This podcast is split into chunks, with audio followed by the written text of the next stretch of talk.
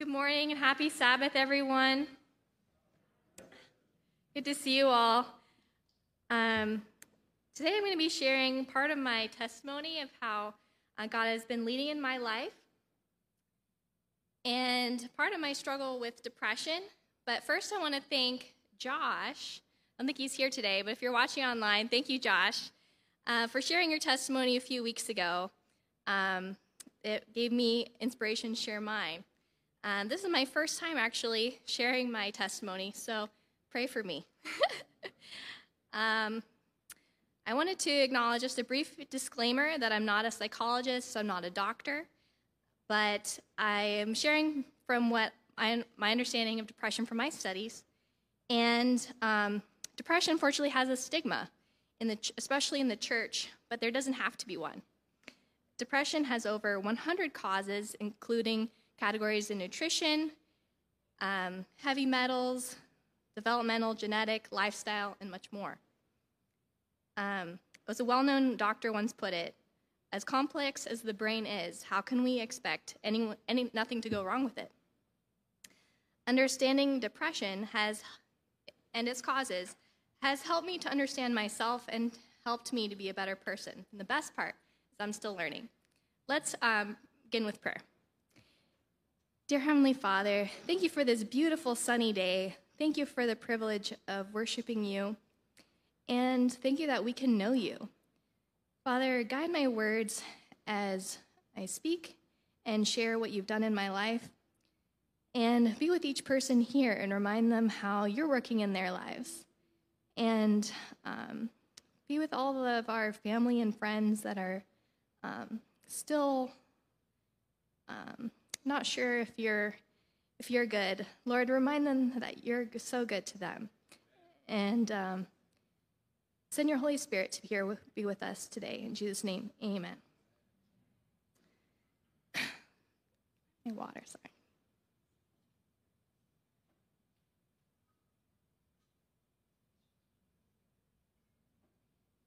So, excuse me. I was born to two wonderful parents um, two wonderful, loving parents in this small town in Oregon, and they raised me in the Seventh day Adventist faith.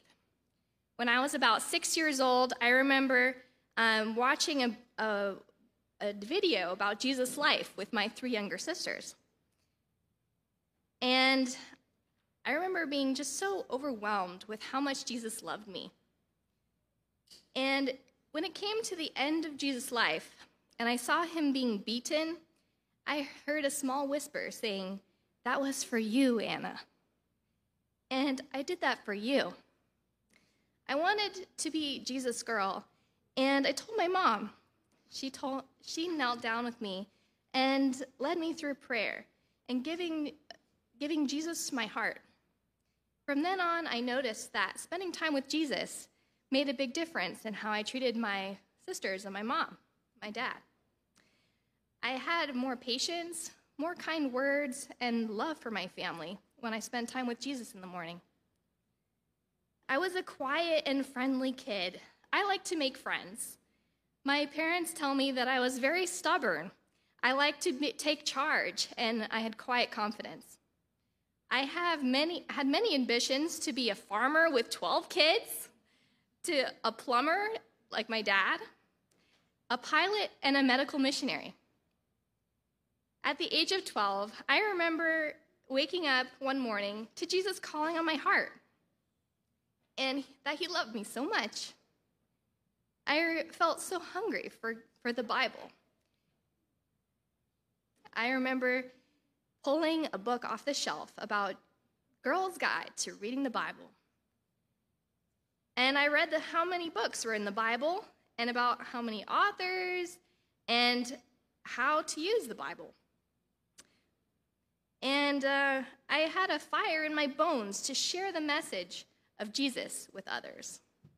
My family was the first I tried to witness to. I felt like we were focusing too much on the worldly things. And I felt like that was a deadly mistake.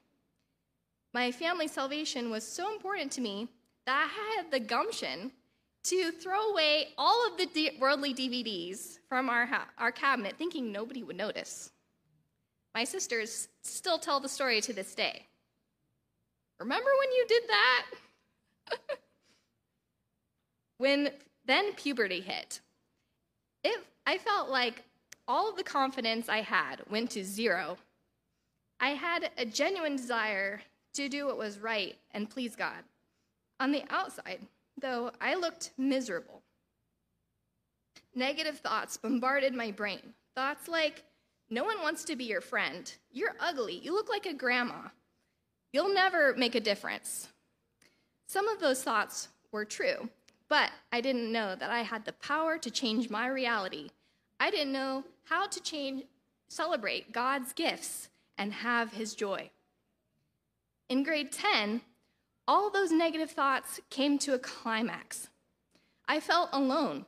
There were two other people in my class who didn't, and both of them didn't talk to me. The class above me had been friends forever and didn't want another person tagging along. The class seemed, uh, below me, seemed too childish. It was my first year outside of the homeschooling environment, and I, want, I felt so unwanted by everyone and couldn't see a way beyond the situation. Just more misery and more t- mental turmoil. That's when I considered taking my own life. But God had different plans. God put women in my life to reach me. Somehow I, they knew that I was in desperate shape. One woman who was always friendly came up to me and held my hands in hers and said, Dear, Dear Anna, I feel impressed to tell you this and give you this Bible verse. She gave me Philippians 4 6 through 8, from which, from what I remember, it was just what I needed to hear in that moment. And I started crying because tears were just under the surface at any given moment. Rejoice in the Lord always. And again, I say rejoice. In everything with prayer and supplication, with thanksgiving, make your requests known to God. God also used a dear woman named Mrs. Sabiston, a grandma and mom of our dear friends, to visit our home during the Christmas holiday. She saw that I wasn't playing with the other children, and she invited my mom, her grown daughter, who is my mom's age, and me to a girls' night.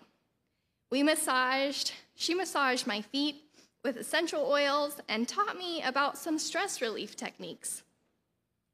This simple act of kindness renewed my hope and dispelled my thoughts of suicide. I made, I made it through the end of that year and was privileged to go to Fountainview Academy and Southern Adventist University, where I found godly friends who encouraged me to make positive choices and made many good memories with them. Many of those beautiful people I still keep in touch with. I learned that once you've battled with depression, it's important to take care of your lifestyle and your thought life because those negative thoughts can creep back in the next time I really battled with depression was when I came back from being a student missionary in Zambia. It had been an amazing year. Serving in the rural clinic as a nurse and experiencing the wildlife and the beautiful people there. The focus was on helping others and experiencing life with these people while showing them Jesus. It was an incredible experience, arguably one of the best of my life. When I came back to the States for, more, for one more year of studies, suddenly the focus was on me again. My mistake was that I didn't pick up the service activities along with studying. I got into a dating relationship that seemed really good, but in reality, we were going different directions, which resulted in a power struggle. Finally, graduation came. I received my BSN diploma, and started working night shift at a beautiful Adventist hospital 45 minutes away from where I lived. On the outside, it looked like I had everything that I needed. But on the inside, I was falling apart. My relationships with my family were falling apart.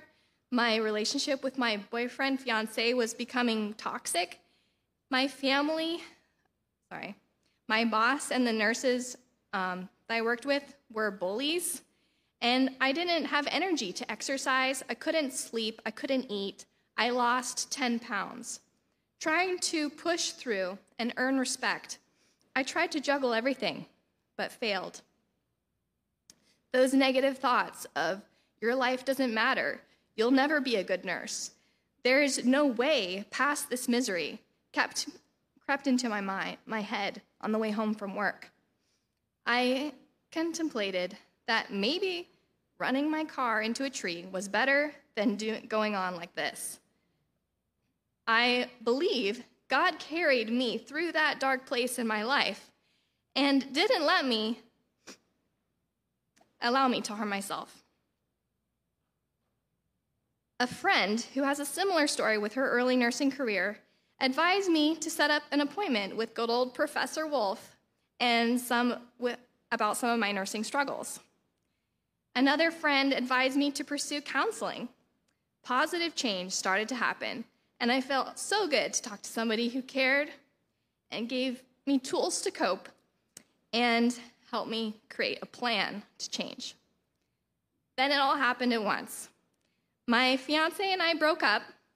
I quit my job and I flew to Kenya to visit a friend for a month and contemplate life. This service opportunity gave me a restart that I needed. While I was in Kenya, somehow God's providence allowed me to hear about Optimal Health Center. It was a new Adventist clinic starting up in Chattanooga. I applied and started the position a few weeks after arrival back in the States. There, the director had great faith in me and hired me as their health educator and nurse manager. All of a sudden, I had the huge privilege of being involved in the Nedley Depression and Anxiety Recovery Program the Diabetes Undone, Back to Health, and many more programs that we offered in our clinic. They say that if you want to learn more about um, the, if you want to learn the information well, teach it, teach someone else. God put these mental health tools in my lap, and they changed my life. One of the hardest parts of the program for me was no negative thoughts for two weeks. I didn't realize how many negative thoughts entered my brain until I intentionally tried to think positively. I don't believe that it was God's plan for me to go through depression, but I believe that God can use experiences to help me to be more compassionate with others who can who are going through hard times. We have an enemy, the devil, who wants to destroy us in any way that he can. But the good news is that Jesus is our defender, and his words are true. We have to spend time with him every day to re- remind ourselves of the true value that we have in him. And he will heal our thoughts. God doesn't make mistakes, including you. Moving forward, I want to bless others with the tools to control their own mental health through lifestyle. Thank you.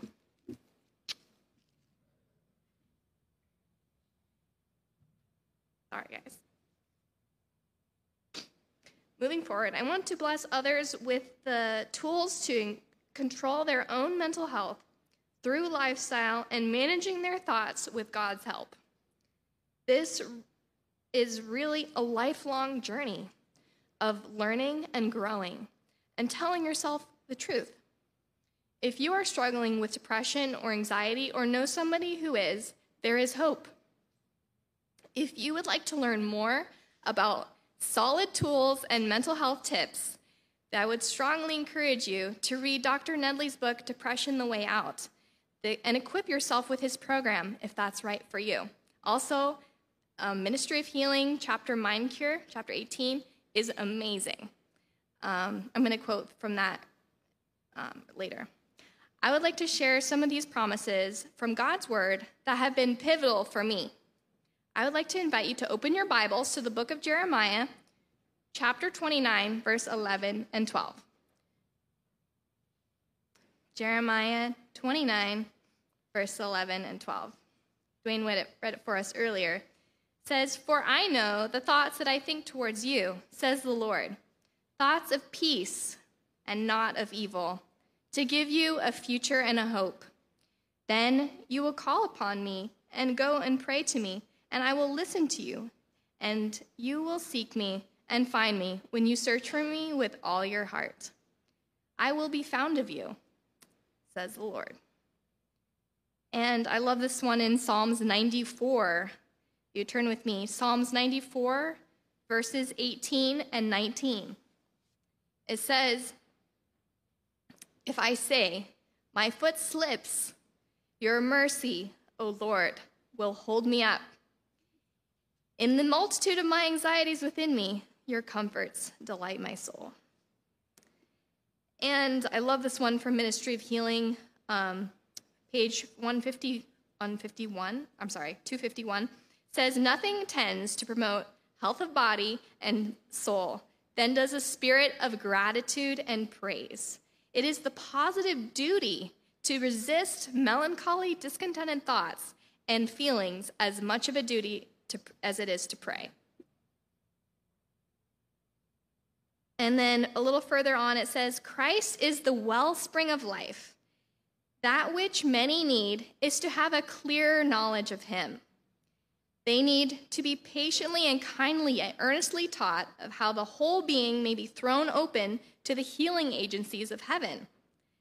Then the sunlight of God's love illuminates the darkened chamber, chambers of the soul.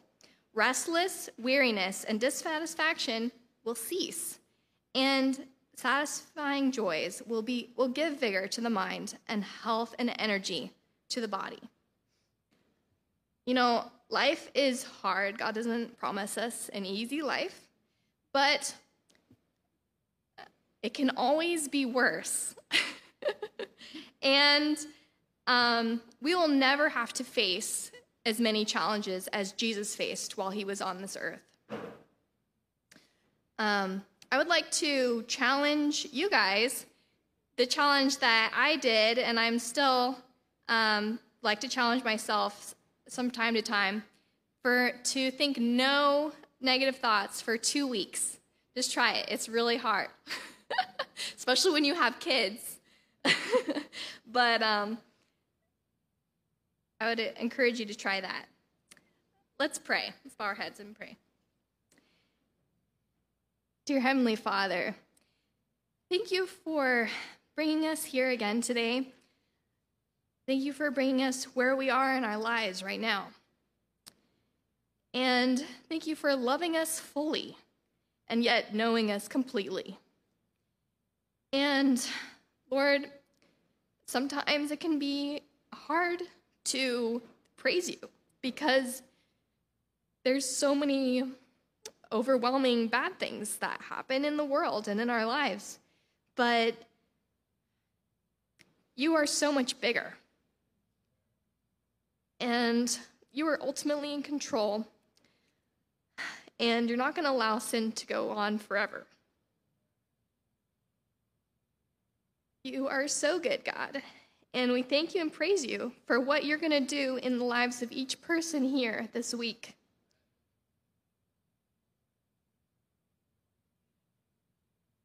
we, we humbly ask that you would bring us closer to you every single day. Not because of what we've done, but because of you, who you are. In Jesus' name, amen.